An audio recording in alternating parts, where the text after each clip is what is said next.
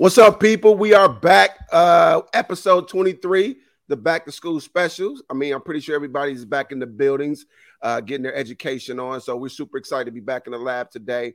Um, and we're gonna do a little bit something different with our check-in today because we have all opened up our building. So we're gonna do some some glows and grows, kind of just talk about some things that we're proud of in the first couple days or couple weeks of school, and then some things that we kind of really want to work on as the school progresses. So uh, I'm gonna throw it to DMG first, kind of just you know some things that you're proud of. We'll kind of do the grows first or the glows first, and then we'll kind of back around for the grows before we kick into our topic for the day. Absolutely, man. So happy 2021 22 school year to everybody. Uh, Dave McGuire, for those that are new, uh, Indianapolis, Indiana, Tinley Summit. So we are in our third week of school. So this is our third week of school, second week of instruction. I said the biggest glow is yesterday we had our uh, first walkthrough, instructional walkthrough of the year with, with one of our partners, instruction partners.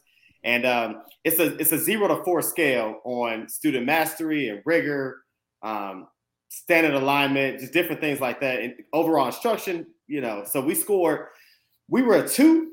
I coached third third through sixth grade ELA, so we scored a two, um, which is a growth from end of the year last year, where we ended the year like 1.8 or whatever. Um, and so to start the year at a two is a, is a good starting point for us, especially when you have a building in three six with uh, four brand new teachers, first year teachers, and so being able to, you know, work with them all summer and then start start the school year like that. So that's the biggest glow for me. And then the kids are happy, and I'm, fully staffed.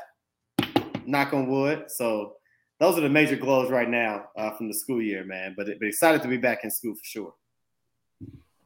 So, Mr. Bark, what's up, man? I ain't seen you about a month. So, uh, what's what's some of the glows that you got at your building? Yeah, man, it is it is good to see y'all. It's good to be back with you. Uh, there's so many, and and it's a lot of little things, but I think one of the biggest glows for us is we established a new mission statement. We revi- we looked at that mission statement that we had previously, and it was really just a bunch of bullet points, more so uh, a vision than uh, than a mission. So we revised that, and we have been focused on that. Uh, mission here at Iron Horse Middle School is to educate, uh, inspire, and empower our students in a safe and equitable learning environment. And it really aligns up with our new strategic direction here in our district. Uh, that social emotional wellness, that safety, all those things are prime focus of rebuilding uh, relationships because we've got kids that have been on campus for a year and a half. So our sixth graders are are, are more like fourth graders on campus and, and and so on and so forth. But it is great having them back on campus, and it's great with the staff. I mean, there's so many different new things that we're doing and established through these COVID protocols. But it is just great to be. We we had our our second staff meeting. This is week three for us. We had our second staff meeting just a few minutes ago that we finished up, and uh, teachers love to be fed, so we fed them, and uh, it, it, it's it's good to be back on campus. So happy New Year to everyone. Uh so for me, man, like I said, it's, it's oh my god, it's so many that I could I could really name. So I'm, I'm, gonna hit on just a couple, and then I'm gonna get into one that's really good. First, our back to school bash. So we did um, our first annual barbecue back to school bash, and uh, I'm gonna be real. Like we did a lot of planning and prep for it. And the night before, um, I was kind of nervous, and then the, the morning of, I'm like, man, what if nobody show up? Like we done did all this work, you know, did all this work or whatever. We had like 400 people. Um, you know, of our community that showed up. You know, students got registered. Um, they got, you know, free and reduced lunch applications done, make sure they were enrolled in classes, got technology agreements signed. You know, we fed them. We had the Kona ice truck out. I mean, it was like just a big old block party. So, I mean, that's something I was super geeked about. It. I'm looking forward to kind of continue to expand upon in the coming years. Um, that was a major thing. I, I, feel like we're a little bit behind the A bar because y'all been in school for three weeks. This is our first week uh, back. So this today was day three for us. So y'all in three weeks, we in three days. Um, but the biggest uh, glow that I want to talk about is my APs. Y'all know last year, you know, I went through some AP turmoil.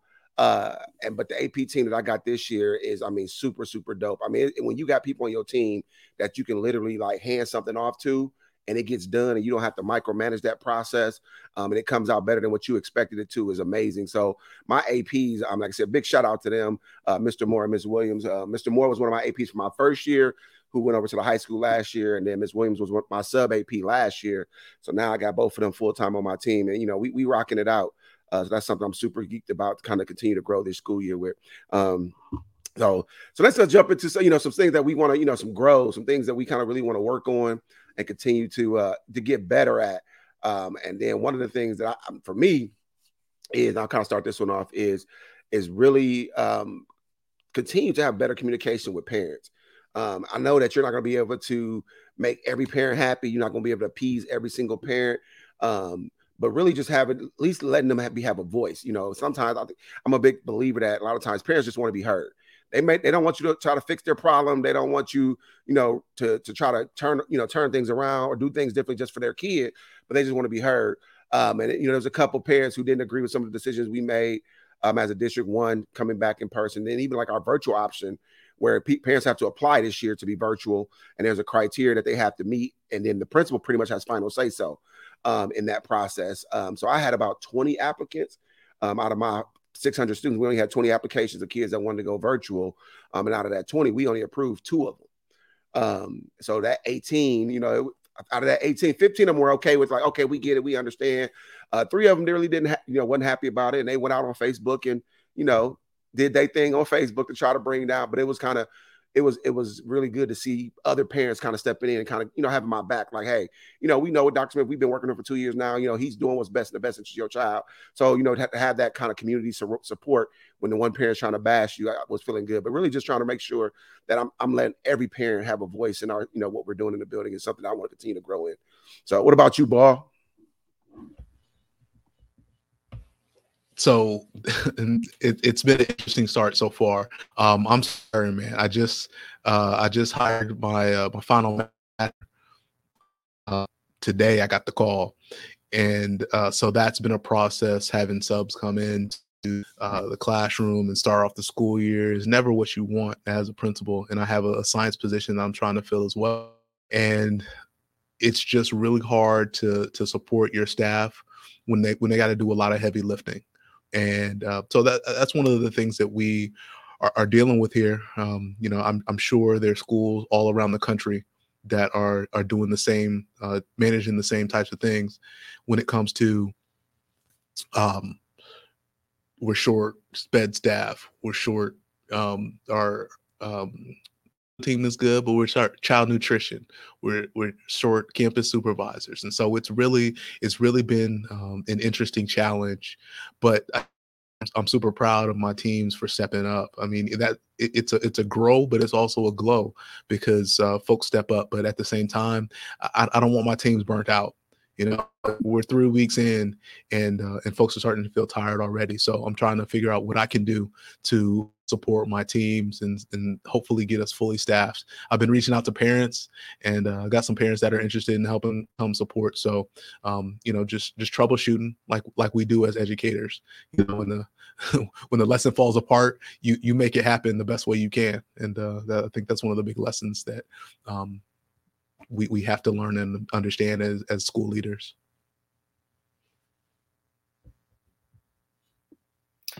I just need to know y'all gonna have my back, like Dr. Smith's parents have his back when I say what I'm gonna say. Right. Y'all gonna have my back? Hey, we got you. We got you. We got you, baby. We got you. We got you. So you, so so the growth for me, it, it's simple. Look, at some point, we got to get back to talking about whether kids can read, write, and compute math, right?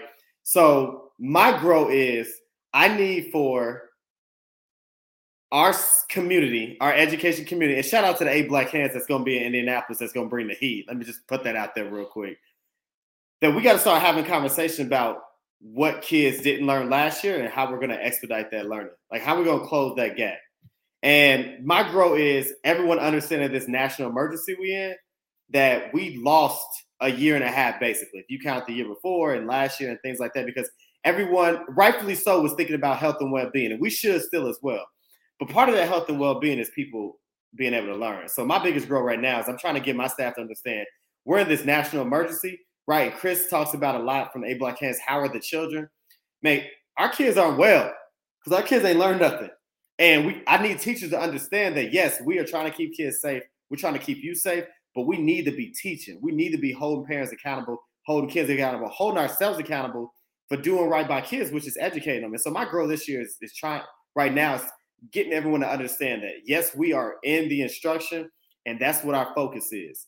We have 99.9% of our kids in the building. And so there's no excuse this year for me. You know, I, I feel like we we last as long as we did last year, and that's with teachers not really vaccinated. And I, I, I it's safe to say I think 98% of my staff is vaccinated, right? Um, we are doing everything we can to keep everybody safe. So there's no excuses this year for kids not learning. Kids not learning, I, I put my job on the line. I told my boss, look, if we don't make the growth we need to, I resign. You won't have to fire me. Because at some point, that's the type of accountability we got to have. So that's my growth. We, we got to get back to learning. So please don't shoot me. Oh no, oh no, that that I mean that's definitely uh, a perfect segue into our topic. You know, it says so. The, the, the episode twenty three is the back to school special, and basically what we want to do with this episode is we want to look at basically the four major stakeholders in the school. We want to look at administrators, principals, vice principals.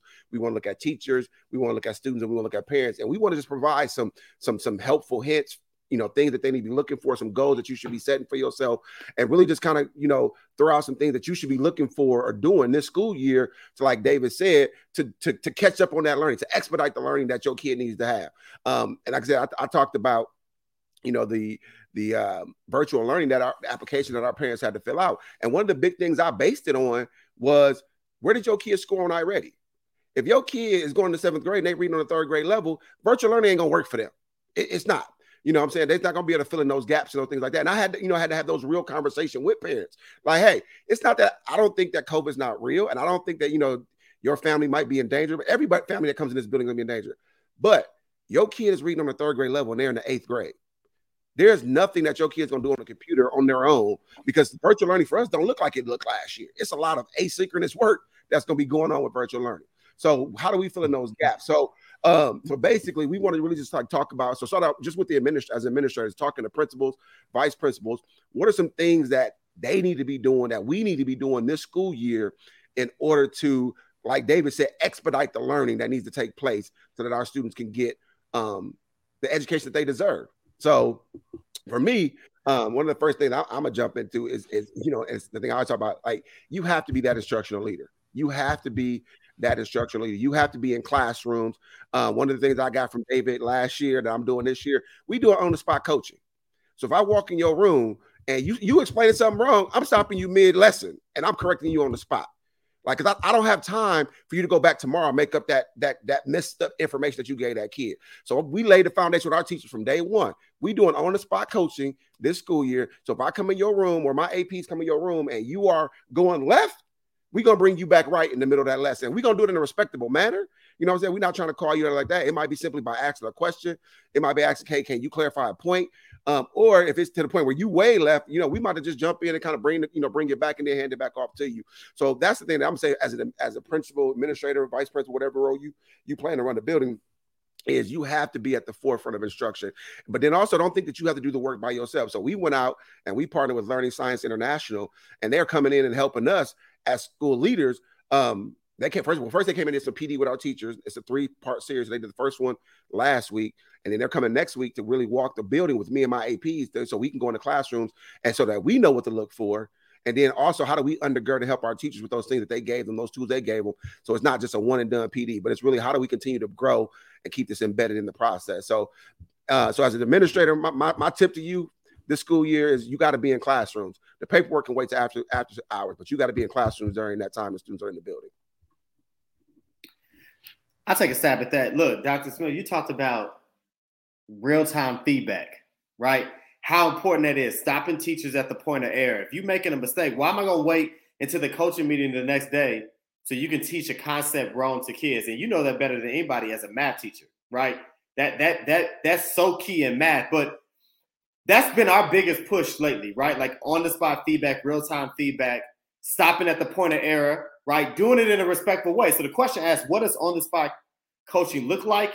What if teachers are not receptive? Well, I think one, you built that relationship up front, right? So what type of coach have you been? Have you always had coaching? Have you established what coaching and feedback will be like for your teachers? So you got to know your teachers. Some teachers prefer you it's okay. I can interject in the middle of your lesson. Or there's the whiteboard, right? I'm gonna be in the back of the room holding up the whiteboard.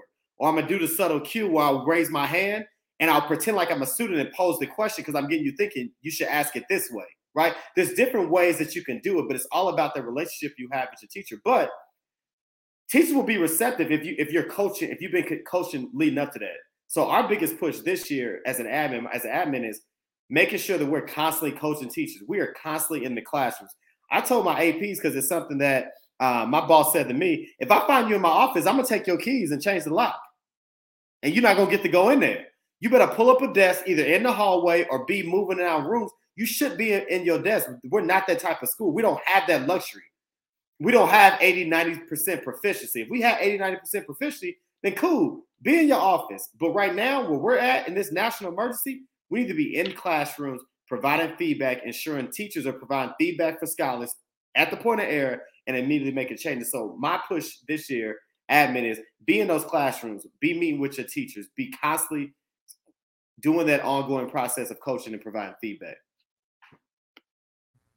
So for me, I, I would say you echo those those sentiments to be an instructional leader, but I also you know, I I am in a in a spot where our, our kids do, you know, we we've got the, those high proficiency levels, and so one of the things that we're trying to do is just build back our um, community, back our community. I've mentioned it in our previous episodes that it's uh, we we had several of our teachers a majority of our teachers were able to teach remotely last year and only had a handful come back.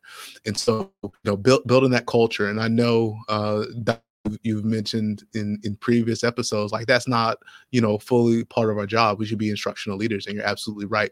But that culture component is is, is huge too. Uh, i don't have a huge admin staff so it's me uh, my ap and we got an mtss uh, liaison um, that's, that's a 1.0 for us. So that's that makes up our admin team. And you know we're really trying to just keep keep everyone together bring bring back this community.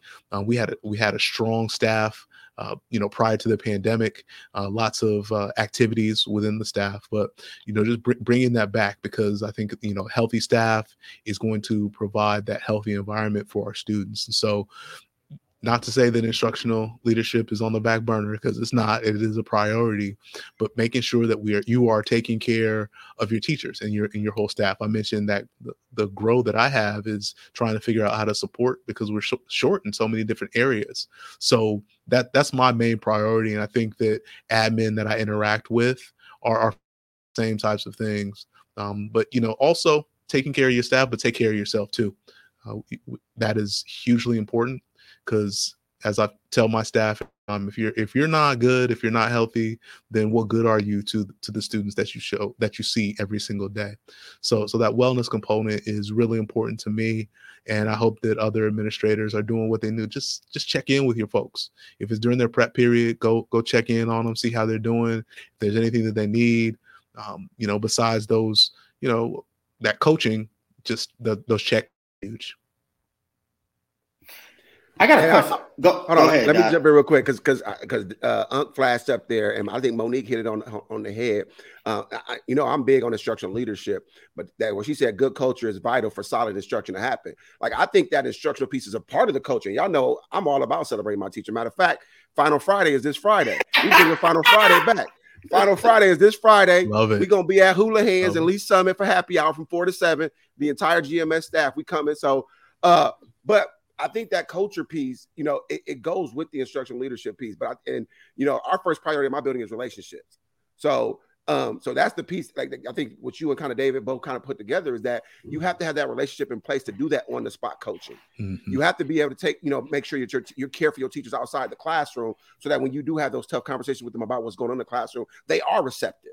Because if you're always trying to constantly beat them down or constantly correct them, but never build them up, or never kind of talk to them about stuff going on outside the classroom, then that's going to tear down that culture that you're trying to build, which then aids in the instruction that's going to happen. So, uh, and, I, am like David. So I see I'm trying to, you know, trying to bless, trying to throw shade with the happy hour during COVID. Uh, 95% of hey. my staff is vaccinated, so we good. Hey, I, I, look. So I got a question, but shout out to the folks that are that are tuning in. And again, if if you don't not following us, Engage Podcast One on Twitter, subscribe to the YouTube page, the Engage Podcast, and like us on Facebook. I see Monique, I see my boy Alan Mickens. Shout out to my boy Alan Mickens. Just got his first principal job. Uh, shout out to his twin brother Aaron. That just completed his uh, doctorate. So he's now Dr. Aaron Mickens. And I know Alan's coming up. So shout out to y'all. Here's my question, Ball, and it's for you and anybody else that's listening. Doc, you can jump in too. How do you balance teacher wellness and I need your ass teaching, right? Because we at 25% proficiency, you know. So I'm struggling with that because like I'm in this this fight of like, look, my kids, I got kids that can't read in fourth and fifth grade, and I, you know, I got new kindergartners that are second graders, as you mentioned, your sixth graders who are fourth grade. I got second graders that basically are kindergartners, honestly, if truthfully, right? They missed half their kindergarten and they were virtual all of first grade. How do you balance? Yes, I want you to be, I care about you and your social emotional wellness, but man, we got to get these kids reading. This is the profession that we picked, and this is a bottom line profession. So, how do you balance that? Because I'm struggling with that. I, I'm gonna be honest. I am struggling with having that sympathy and trying to be caring because I need I need folks teaching. Yeah, I think you have to have a plan. It, has got to be extremely intentional on your your behalf. I mean, you you you're the we're we're the leaders of our schools for a reason because we we and we don't figure out these things on our own. I think we have to uh, tap into who our people are. We got to know who they are, what they can do. You know, sometimes we stretch them a little, we pull back. I think that's that's the sign of a leader is when you're able to read your folks, understand what they can do, um, and put those interventions in place for your staff, coach them up so that they they know that you know them and you're willing to do the work as well. Uh, I, I, think just like you said, you know, you can't be, um, you know, negative and pounding them all the time. There, there's got to be a balance, and you got to figure out how to speak to some folks because some folks need that. They need that push. They want that push. Others aren't there yet, and so it's a delicate balance, and you have to figure your people out. I think for me, um, there's there's not a one size fits all plan that's to work. Um, the big thing for me though is it, it, there's a time and a place for everything. You know what I'm saying? When it's time to have fun, we're gonna have fun and we're gonna do it big. But from 810 to 310, I need you going hard in classrooms. You know what I'm saying? I need you when we sit in data meetings, I need you to be tuned in. I need you to be dialed in to what's going on. We sitting here talking about student data, and we're talking about interventions, and, or we're talking about social emotional learning lessons and things like that, or we're talking about how you gonna teach this lesson next week, or you, we in a PLC session. I need you to be tuned in at that time. And then outside of those times, you know, okay, when the 310 bell ring, we're just sitting in that hallway after dismissal, joking around, playing around, or if it's lunchtime, we in the cafeteria having a good time, you know, doing the one chip challenge, which I don't advise anybody to do. Uh, but you know what I'm saying? You got to find those moments, you know, to kind of build there. And like, like uh, Bar said, it's almost that like sometimes you got to take five steps forward, but then take a one or two steps back and then five steps forward, one or two steps back. You kind of, you know, you got to be able to kind of work the throttle and know where to push and pull people at in that process. But the one thing that we really talked about this school year in, in, in the first day when I laid the foundation is when we're in a meeting or we're in the classroom, everything needs to be intentional. I need you to be dialed into what's going on in that moment. I don't need you in your classroom sitting at your desk, you know, shopping or I don't need you trying to plan, you know, lesson plan when you're supposed to be in front of kids teaching. That's what you got a planning period for. So you need to be intentional in your day, and I need to be intentional giving you the time and space to do those other things that need to be done. So that's the big thing I say is just, trying to find being intentional in everything that we do in the building and knowing what the purpose is that we're trying to accomplish. We putting that on a shirt. Go hard from 810 to 310. Let's go out the video shirt. so uh so so the other piece I think is, is, that I would I would throw out there to administrators because we talked about the instructional leadership, we talked about culture, and this you know this has been a big push of mine. Is, is also is is you got to bring your parents on board, and y'all know we did the whole show about, and then we created the whole platform with engaging you know engaging parents.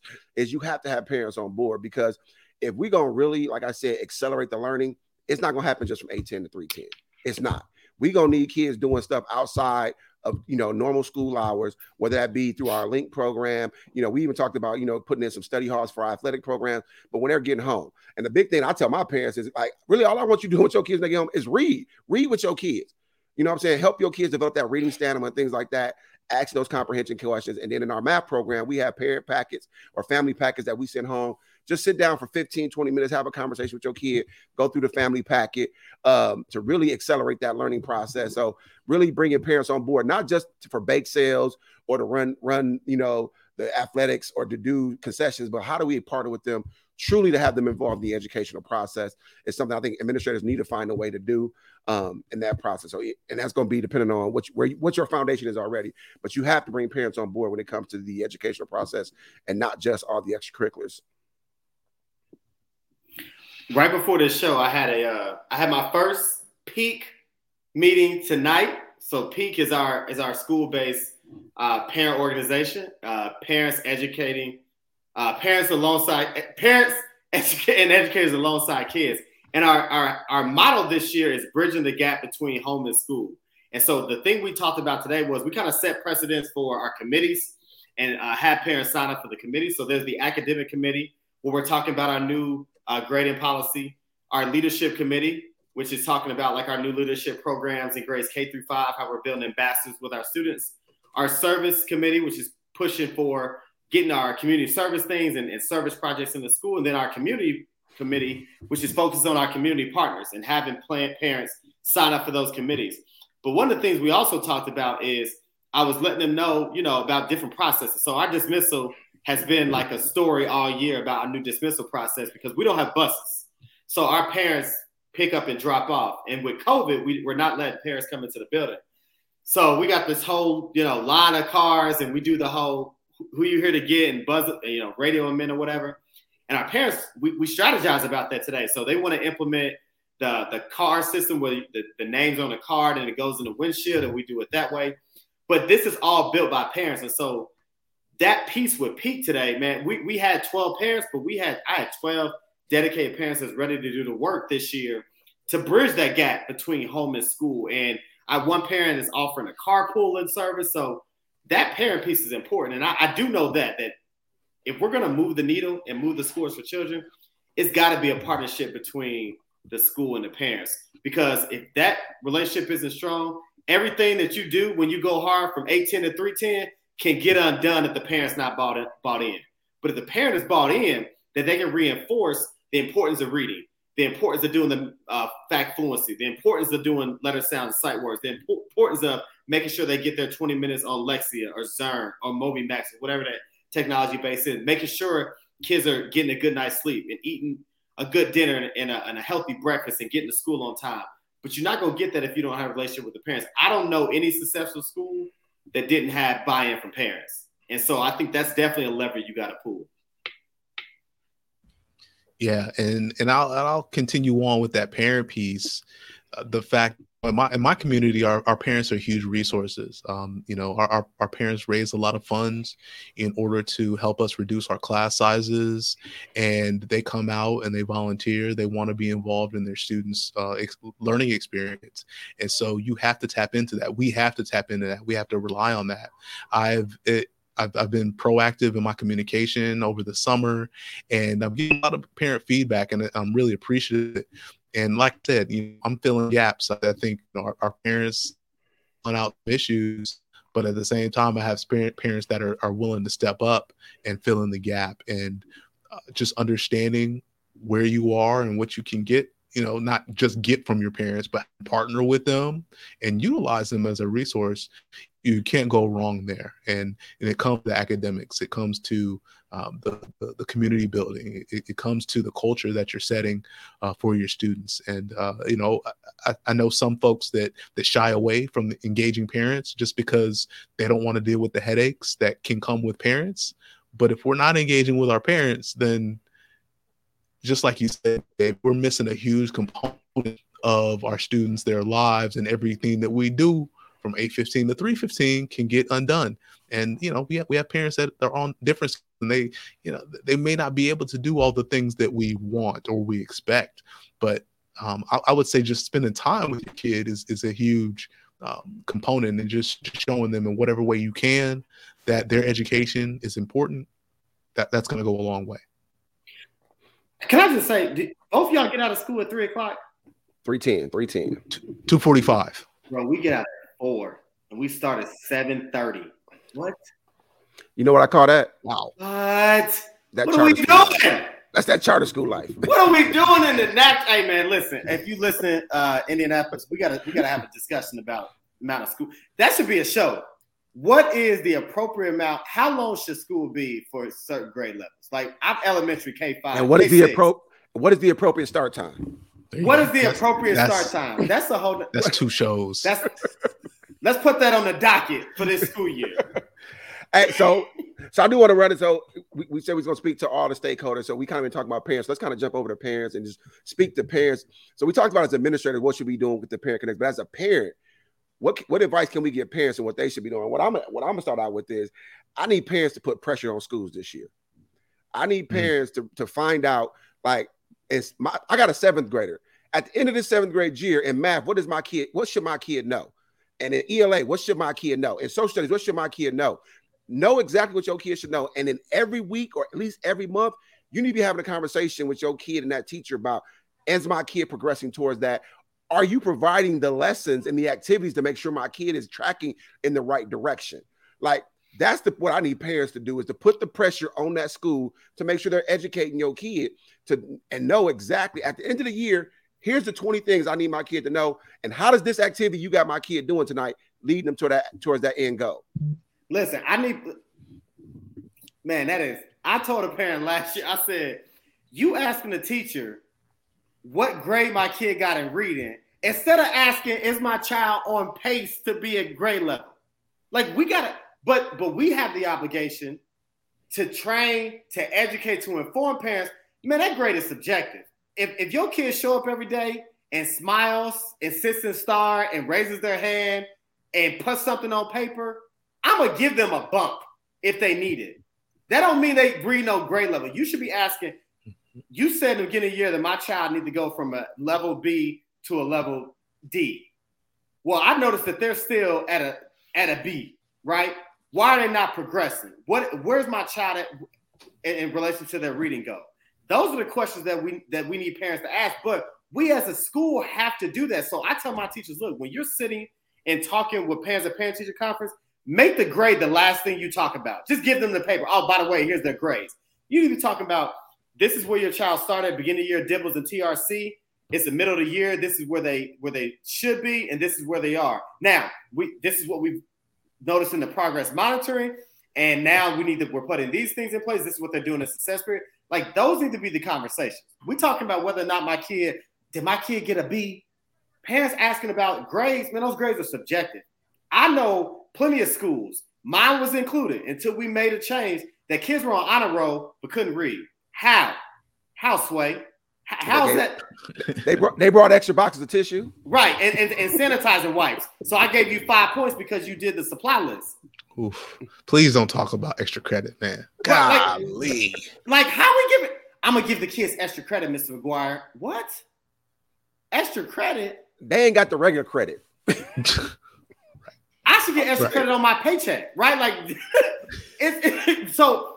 But but again, where does that happen? That happens a lot of times in schools, predominantly with students of color, right? Because we want to fluctuate our grades so again, I, I, it's the same thing with with teacher evaluations. I know I'm jumping off, but how you got a building for the 80% of effective teachers, yet you got 20% of your kids at proficiency? How, Sway?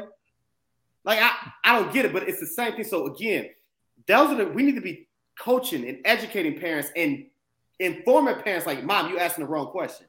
Ask me where your child is. And if they don't ask, then you just tell them, Mom, the grade, the grade's not important. What's important is we got to get your child to this part and that's also and that's one of the, the changes we made. Like I said, you know, we went through the whole switching over to standards reference grading this, you know, this year. And this summer at our curriculum camp, we wrote proficiency scales for pretty much all four of our core subjects and all of our power standards, uh, our priority standards. So basically, when we sit down at conferences, when that does come, but I would hope that we're having those conversations with teachers prior to conferences, but saying, okay, on this in this standard, your kid is approaching, or your kid is exceeding or your kid is meeting.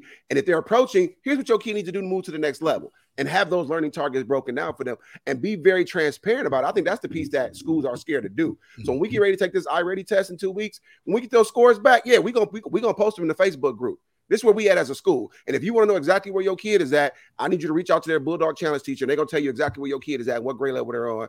And we're gonna talk about a plan on how we plan on moving them by the winter and then by uh the end of the school year. I think that's so real, Doc. That transparency thing is key. Like it shouldn't be hard for a parent to understand where their student needs to be at the end of the school year. If we can't articulate that as educators, what are we doing? Are, are we playing games? I mean, that that's something hard for for me to to to grapple with is the fact that we don't include our, our families in this process intentionally you know where we put it on our website or, or facebook or whatever the case is like i should know where my, my student is going. And if we're not you know if, if i'm not communicating that as a principal if my teachers aren't communicating that to families what are we doing? Are we just showing up and figuring things out as we go? Like we we have to be intentional. We have to be purposeful. We have to be transparent in that mm-hmm. communication. It shouldn't be hard. Like i, sh- I should know where, where my kids are supposed to be um, when as a, as a parent? Uh, listen I'm, i just Bob, you made me think of when you was talking about parents. And it, it, took me back to the conversation about the admin piece. Another thing that we should be doing and i'm jumping back. If you not let me say this. If your teachers have to do a lesson plan because I, I know some schools that lesson plans don't exist so i'm not going to ration, you know, generalize that to everybody. But if your teachers do a lesson plan and you don't give the teacher feedback on the lesson plan before they teach, or your teachers aren't practicing or looking at the lesson plan before they teach, then what are we doing? Like I make our teachers turn in lesson plans two week in, two weeks ahead because we have a feedback cycle for lesson plans. So they submit the lesson plan, I give them feedback, they have to make revisions, and then I have to look at the revisions and then I sign off on it. And then they have to practice the lesson plan that they got the most feedback on in a practice clinic on Friday during PD. Now, not everyone has that type of makeup, but there should be some makeup where you can give teachers feedback on lessons. Like teachers shouldn't be just walking into school talking about, yep, today I'm to do this. Or they just pulling out a lesson plan, or teachers pay teachers, which this is another show. But we need to be given lesson plan feedback. But the and it, it, sparked it when the comment came up about a rubric, and somebody made a comment about t- parents asking about the writing samples. Right, we got to provide parents with rubrics. Right, if you give a homework assignment, I need to tell the parent and the kid this is what I'm grading for. Right, I'm looking. So if you do race, you know, restate, answer, cite, explain, whatever. You need to send that rubric home for the parents, and there should have been some type of parent university explaining when we do, when we cite text evidence, we use race. They restate, they you know answer the question, they cite and they explain. They should know these things so then they can help their child when they get this type of things home. Like I, that's what we need to be doing. But instead, we just sending kids home with a homework assignment, and then we get mad at the parent when it or the kid and the parent when they don't get done. But what guidance did you pay? Did you send a weekly syllabus to let them know that this is the homework for the week? No, you probably didn't because you just pull a homework out your ass. Because today, you know what? I'm gonna give homework today. I, I want to know who are these schools that ain't requiring lesson plans. I, oh, I got some names. Y'all want them? I, yeah, I, I just don't understand how you function without a plan before you walk into that building. like I just yeah. You'd be surprised. so, uh, Bob, what, what, what's your thoughts on lesson plans, boy? Let's, let's, talk, let's talk about lesson plan. Yeah, I, am you know, I'm, I'm, dumbfounded by that one. You know, it's it's it's interesting, man. I, I I think in in places where the expectations are high and the students perform really really well, teachers there there are teachers that walk in and uh, let me pull this. I, I I'm not talking from personal experience, but I think it exists out there where where folks just walk in that morning and this is the direction that we're going. And and, and oh it it speaks to the climate and culture in a school building, in a school district. And that that's that's something that, that has to be changed like if, if if we're administrators and we're not holding that level of accountability like eh, I, have I've never been in a school i mean you know my i, I spent eight years in a school and and you, you okay so i'm a, I'm a contradict what you just said. I've never been in a school where it was required for me to show my lesson plans, a teacher to show lesson plans. Hey, But you, hey, but you had to hold on, but you had to have them though. I had to have them. I had I had to have lesson plans, but like I didn't have to turn them in. So, so I got I got a follow up question. I'm gonna let you finish, but so I got a follow up question to that. No, Well, a follow-up it- but- statement. and, and and I tell you, and I tell you what, in in in a couple of those schools, like we should have been doing lesson plans. that, that's the point I'm. trying. that's it right there. That's the But- point I'm trying to make. Yep. So my Yeah. question is this: If you were in a school that requires you to turn in lesson plans, but you don't re- receive any feedback, is there any point in turning in the lesson plan? No. There you go. That's that's that's, That's the- absolutely that's the part. correct. So requiring and I was gonna ask is that. only one piece. Yes, Like And if so you're that's- not giving feedback, right. What's the point? and that's and, and because and because of that experience i was going to ask david like how do you build that into your schedule because uh, as, as an administrator i've, ne- I've never required that teachers turn in lesson plans because i'm, I'm not going to do anything with them like unless it's built into my day or my plan which is again as an administrator in the schools that i've been an administrator is that's never been a thing All and right, so maybe look. and it sh- and it should be It should be. So let me tell. So this is a perfect show. Today is Wednesday. I was in a desk in the hallway because I don't sit in my office much at all, if ever, giving lesson plan feedback. And, and somebody will walk in and be like, "Well, you're not in classroom." And I will flip my computer around, and say, "These are teachers' lesson plans that they're going to teach the week of September 7th." It is August 25th. If I'm giving feedback on lesson plans from September 7th, can you imagine the type of internalization, the type of practice, the type of feedback, the type of how much better these lesson plans are going to be when they actually teach them? That, but, but again, that's what we are as a school because it's a it's a it's a goddamn national emergency, and I don't even know if we're a cussing So, show, but but let me, cussing so let, let me let me push back on that though, because we, we review lesson plans, and I'll talk about my plan in a second. But let me push back. So this is the week of August the 25th. So you already looking at plans, say for September the 14th. Yeah, Like, how do you know where your kids gonna be at? Right. in two that was going to be my question That, but Like, that's why you do it two this- weeks in advance because you're constantly. It doesn't mean I look at it and then it sits on the shelf. Because as as a teacher, if I'm giving, and we're talking about feedback, but see, this is where you have to create a feedback cycle of what are the highest level, what levels are you looking for? So if you identify timestamps, engagement strategy, turn-in tasks, think pair shares, whatever, you're looking at those pieces and a possible misconceptions. Because now I'm looking at the back pocket questions. So if there's a question that's asked in the, in the text, right? I have to put in the back pocket question because what do I do if the students don't know that? You see a lot of teachers that have a question. You have a plan until you get punched in the face, and punched in the face is I'm gonna ask these questions, and now you got crickets. Well, what's your back pocket question? The teachers don't have them because they haven't planned them. You do all that work now and put it in place now. When you get to the data piece, when it comes to AGMO, that's real time because you're creating your laps and you're identifying your codes and you're doing all those things. But I'm talking about back pocket question, timestamps, uh, unpacking the standards, what students should know, what students should be able to show. That stuff takes time. And you're practicing what are the key teacher moves?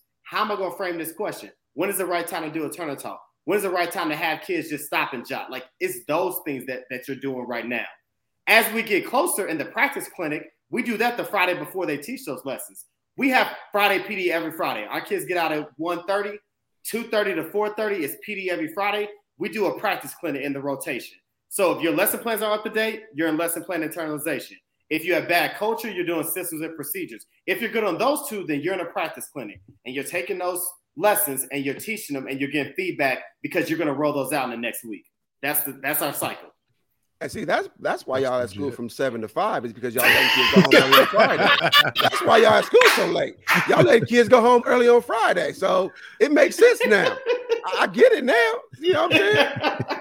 so our, our process, uh, our process works like is pretty much. Uh, we have three phases to planning. We have the long range plan, which is pretty much the plan for the quarter. Here's what I plan to do for the entire quarter, spelled out by the uh, learning objective for those weeks.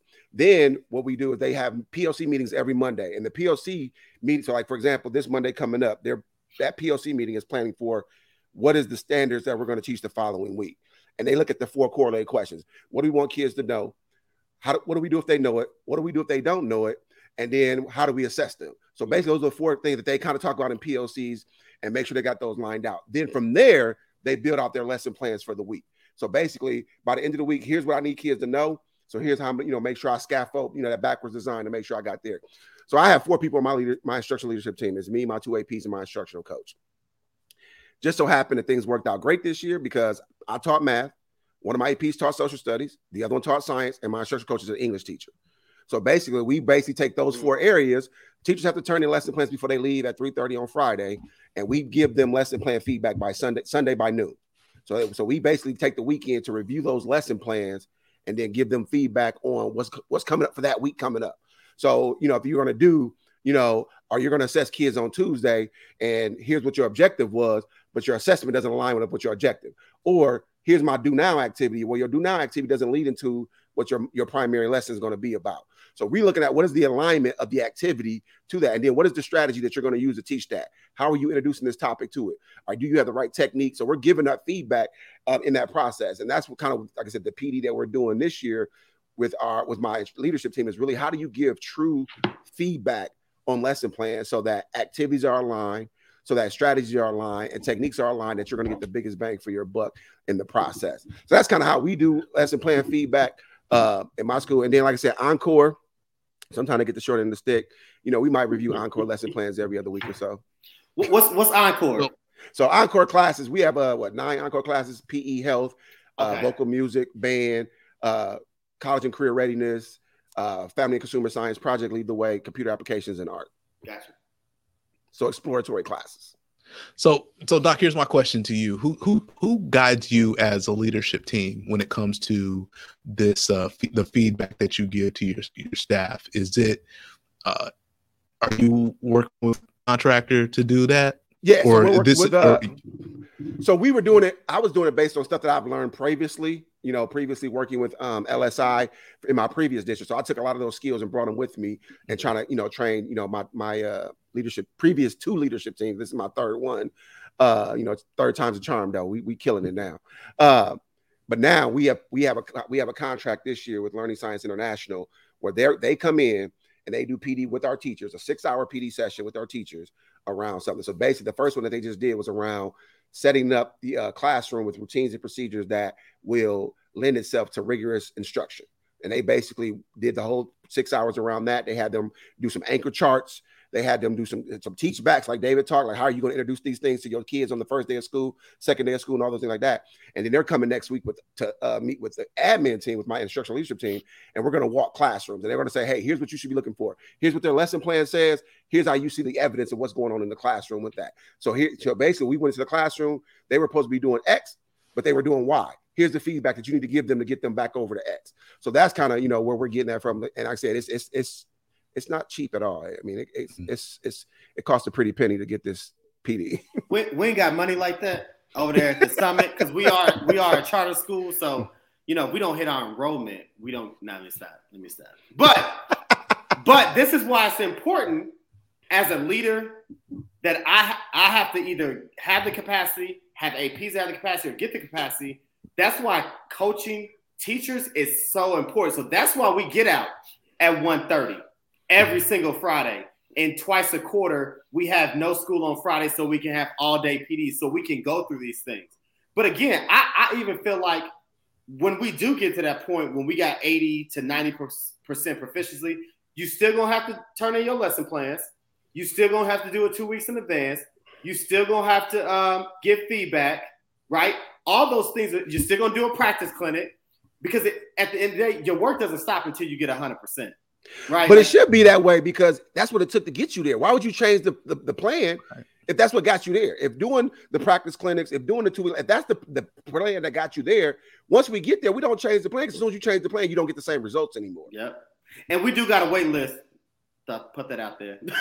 we, do. But see, you got so you should be able to go ahead and get that uh, contract with no, no, no, no. I gotta pay teachers, bro. Because listen, the district down the street, they paying a teacher with the same amount of experience eight thousand dollars more. So I gotta package up this Tinley, this Tinley Summit job like it's the best thing ever. So I gotta offer. I gotta tell you, look, you ain't gonna find a, a principal as, as, dope as me that's gonna coach you like me. You ain't gonna find kids as amazing as mine.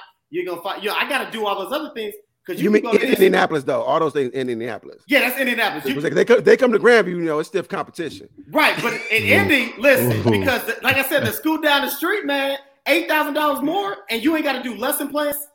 You ain't got to do lesson plans. Uh, school gets out at three o'clock. Uh, you get out of school before Memorial Day. We started school August 9th. We don't get out till June 10th. Okay, that's our school year. So think about all the things I got to do. But I'll say this: I ain't lost a teacher in the five years I've been there to making a lateral move. So knock on wood that I don't happen this year. But that's the type of work that I got to do because again, man, eight thousand dollars is a lot. It's a whole lot divided by twenty six weeks. And it, it, that's that's crazy in Indianapolis that way because here charter schools pay more than the district school. Man, I wish. So it's it's, it's, the, it's the flip side. But I told I told two teachers that went to charter left to go to charter schools at the end of last year, and I told them one of them I, I knew about the charter school because I interviewed to be the principal, and I looked at some of their stuff. I was like, nah, this ain't this ain't gonna be the place for me. Um, but I, that's what I tell you: all money ain't good money. Mm. And they've been in school for two weeks, and she already talking about some. Hey, if you got an opening next year, can I come back? But I got this rule: once you leave, you can't come back. I don't be like that. Hey, I wow. want you back. Wow. uh, what? Once you, you leave, you can't come back. back. It's like that. Right. You thought, the, gra- you, thought the, you thought the grass was greener on the other side. Go ahead and live your best life. And man, sometimes you gotta bump your head. Sometimes you, you gotta touch the iron to know it's hot. Right, but I ain't got to bandage it up for you. Wow. so, hey, wow. we'll take you back over at the. Hey, if y'all left Grandview and he didn't bring you back and you good, holla at your boy. so, if, if they was good, they wasn't making lateral moves. This is true. That's true. That's true. So, uh, so let's let's uh we, we we only got about you know nine minutes left. So I want to talk. Let's talk to teachers. So we talked about you know we talked about the parents. Uh, we talked about administrators. I can't say. He's been doing this all show, man. That's oh wow, wow. The, the level. Say it ain't so. Listen, if, if you so. if you've been following us, if you if you followed us and been with us uh, from the jump, we used to be the AOS podcast, so Alpha. Omega, Omega. Sigma. So that's where the Greek's coming from. I know some, some new folks just jumped us with with engaged that don't know we have you know a fraternity background. So that that's why that is funny to us and probably some yeah. folks have been following us. and Unc, Unc been a hater since day one. He been a hater since day one. Right? You know something. Like I said, if it's been working this long, you know he ain't trying to change the formula. So, so let, us let, kind of wrap it. So just talking to teachers, uh, you know, and just kind of giving teachers, you know, some some some advice uh, and I, am just gonna make mine short to kind of start out with, and we can kind of you know pinball out here. Mine is don't go to teacher, pay teachers. Next. wow, why not? What's wrong with teachers pay teachers? What's right with it? Teacher pay teachers is, is not research based. You but know, but they had to be creative to get it to on. get it put together. Let me let me real quick. This is the best thing about teachers pay teachers. I got a bunch of nice Black History posters that are in our hallway from Teachers Pay Teachers. And shout out to uh, I think her name is Stacy or something. She got these dope Black History. They were only two dollars for twelve posters. So I just want to say thank you to Teachers Pay Teachers for okay. those things. You you could buy some posters. Don't go out there buying lesson plans because I guarantee you those lesson plans. Buy, those lesson plans or units you buying from Shamika. Shamika only got twelve percent proficiency in her class. Shamika probably ain't even a teacher. mm. Shamika a pair. Hey, shout out to the wow. parents. I don't condone wow. that one. That wow. I wouldn't hey, go touch that. I wouldn't. Tom Ball, we backing out of that one. We are backing out of that one. No, hey, but my advice to teachers is uh, kids got to learn.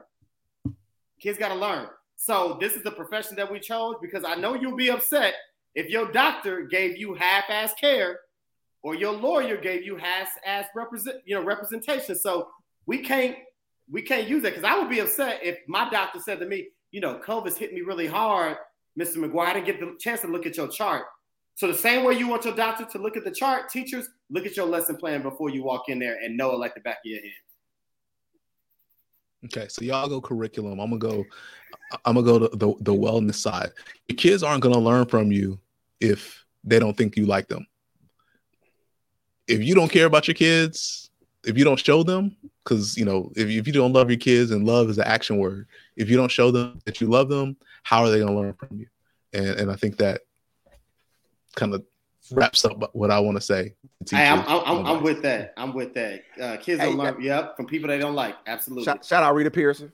Shout yep. out. Yep. Hey, hey, it, who Monique Smith? Hey, Mo, shout out to you, Monique. You been hey, Monique. Monique been in the comments hard, man. So shout, shout out to Monique. Hey, that's real though. It's, if it's gonna be hard, it better be hard on the grown-ups and not the kids, man. Sh- shout out mm. for real. Hey, that is, I, I guess my other thing is, is, for teachers is, and we started it out, you know, and Dave gonna get the shirts made for us. Is I need you to go hard from eight ten to three ten. You know what I'm saying? You know, you're gonna get your wellness, you're gonna get your, you know, wind down Wednesday, you're gonna get your, you know, final Friday celebration, all that. But from 810 to 310, I need you to go hard for kids. You know I'm saying? Whether that be building relationships, whether that be instruction in the classroom.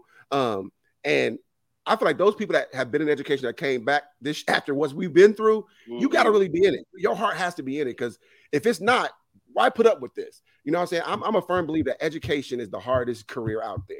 You know what I'm saying? The stuff that you have to put up with, work, working with people in general mm. is difficult. You know what I'm saying? So I need you to go hard from 310 or from 810 to 310 or from 745 to 315 or from 7 a.m. to 6 p.m. if you work at Tinley Summit. don't worry. Don't worry. You get Friday off though. You get half day Friday. Half day Friday off. You get a half day Friday. but yeah, I need I just need you to go hard for kids. I need you to go for hard for kids because like like David said, we got to accelerate this learning. We got to accelerate this learning that, that kids that have missed out on. Um, you know, it, it, it's a state of emergency, and we got to yeah. do what's best for kids more now more than we ever had. But you said it, man. Listen, I need this. Any any teacher, uh, paraprofessional, because you guys are valuable assets to schools. Don't want to put it out there that you wasn't. Principals, anybody that works in the school. Tomorrow, when you go to work, I want you to go into a classroom. I want you to stand in the front of the classroom. I want you to, in this moment, be the stage on the stage. I want you to look look across at those beautiful faces with the mask on, hopefully, Jesus Christ, in front of you. And I want you to understand that th- that in front of you is somebody's whole world. That is the most precious gift that they have on this earth. And you have an obligation, you have an obligation to do everything you can to educate them, keep them safe. So tomorrow, my, my challenge on this show, and this is my final thought, and I end, it, I end my part with this. Step in front of that, go in front of a classroom or every classroom if you're a principal. Take about 30 seconds and look at those kids and realize that's somebody's whole world and the most precious thing they have, and they will give anything in that world for that child. And if you don't believe that and you don't feel that weight, that pressure, then you're in the wrong profession. Hey, real quick, shout out to the support. I'm gonna give my final thoughts later, but I do want to shout out to the support staff because I'm a firm believer that secretaries and custodians run the building. Like that's I firmly believe that there. And Miss Woodrow, who's in the comments, is my administrative assistant, who I put up against anybody in the country as an administrative assistant because you don't get the Dr. Smith without going through her. Let's go, them gatekeepers. You need them. So, are we going to final thoughts? Or we I, am game mine. I'm done. I'm listening. I'm listening, okay. fellas. You know he don't follow directions. so you could you could talk to teachers and then wrap and then just jump into your final thoughts, and I'll give my final thoughts, and we can uh, talk about our next episode, which I'm super geeked about because we finally got this ironed out for this next episode. nice. So you know, to, to teachers, uh, you know, I, have said my piece a little, but you know, I, I think just like David said, you know, you, you the challenges you've laid out to us administrators is is to realize front of you each day you have the future you have someone's present right now and they're devoting everything that they can i mean i, I have conversations with with families quite a, quite a bit folks feel comfortable reaching out to me and they, they express their concerns their cares type of thing so you know teachers understand um, who your kids are, you know, what their needs are. Uh, put that extra time in. Um, you know, we talk a lot about curriculum and we talk a lot about teaching and learning. Our students have to be doing those things in our in our classes. But again, they have to know that you care about them, to know that you don't just think of them as a grade. Uh, that you, you're not just caring about the grade, you're caring about them as individuals. So, so to so take those extra steps, whatever it needs to be. If it's a little bit about your personal life experience, if it's asking some questions that aren't necessarily uh, in a lesson, do what it takes to show those students that uh, you that you care, that you love them, and that you're there there to see them grow, not just achieve something specifically, but to grow each and every day. And, uh, and, and my th- final thoughts, my clo- my closing thoughts is, um, as always, I am really thankful to be part of this group. Um, I put it on social media. You know, I, I usually don't, you know, shout myself out, but um, you know, just another piece of paper uh, that as a recognition of the hard work that we do. Um, you know, I'm I'm on that journey to to getting that that getting those letters behind my name. But you know, over the summer, completed one one one journey, uh, just a, a certificate, um, just you know, for the 21 credits that I earned during the pandemic, along with remote learning with my students. So, you know, setting the pace, setting the tone. Uh, that's that's what we do as educational leaders. And so, um, you know, they, I, I, think it's important that we continue to model that learning, that lifelong learning for our, for our communities, for our families, and, and you never know who's watching. So, so, so do it big and do it right. we might change the show name again. You know, once y'all get y'all two doc, we be three doctors on here, so we might come up with something different. Uh, so my final thoughts, uh, really, is, is not education related and, and, and mostly um, be a little bit transparent. So last uh, this past Saturday, um, I had to lay the rest one of my little my neos. Um, this young man who had a phenomenal impact on the people around him at um, you know passed tragically um, from a car accident and at, at, at the young age of 28 um, and it was a very difficult, uh, you know, thing for me to do to see this young man, but to see the love that he got at that. I mean, we were at a church. I don't know how this, many this church see, but it was standing room only. Um, and to hear men that were 50 and 60 and 70 years old get up and talk about how he impacted their life um, is something that was just phenomenal to me to see that he he was able to pack more in 28 years of life than most people pack in 78 years of life. Um, but one thing that he that that I, I, read based on the accident, thing like that, that really struck me, and I'm really being transparent here. I'm a kind of person I don't really wear a seatbelt. Just you know, it's it's just something I, I didn't do. But when I read that he wasn't wearing a seatbelt in this accident, it triggered something in me. Um, to make like I, something I need to do, you know, to, for my own safety and stuff like that. But I say all that to say, you know, I need people to cherish life. I know it's, it's a lot going on with the pandemic, but the people that's close to you, you know, a lot of the grudges and stuff that we hold, it really ain't worth it at the end of the day. Um, you know, um, like, like life is short and life is very short. Um, I appreciate this show. It really kind of, like I said, it brings me mad energy. Um, we, we talk a lot um, outside the show. Uh, we do work outside the show as well, so it gives me a lot of energy. But I just want to, you know, tell everybody, you know, no matter what you're going through, trust me, um, it could be a lot worse. Um, you know, we just look at stuff going on around the world from Afghanistan to stuff going on in the Caribbean and things like that there. So uh, just cherish life, you know, and, and live your best life. Um, that's kind of my final thoughts. But then I do want to talk about September the 22nd, which is going to be our episode 24. We've been trying to work on this show for about three months now. Um, and we talk about the 2% of black males in education. Um, and we have some dynamic young black men who are undergrads working on their education degree. Um, they're going to be teachers, going to be phenomenal educators one day that we're going to have on the show. So basically, episode 24 um, grooming the next generation of educators is going to be an amazing show. So mark your calendars now, September 22nd. I'm telling you, we got some dope young men that's going to be on here to really talk about why they chose the field of education and really so that we can, as the you know the older statesmen in this career field, know what it takes to recruit more young black men to come along. So go ahead and uh, mark your calendar, September 22nd, episode 24, grooming the next generation of black male educators. It's going to be a dope show. Uh, we appreciate y'all rocking with us for episode 23. If you need to see episodes one through 22, please go check out the YouTube page or subscribe to the podcast. Uh, you're gonna get a lot from the AOS all the way through the engage, and you'll see how Uncle's a hater all the way from episode one. Uh, with that, we out of here. Go mob. Peace out. Peace. Bro.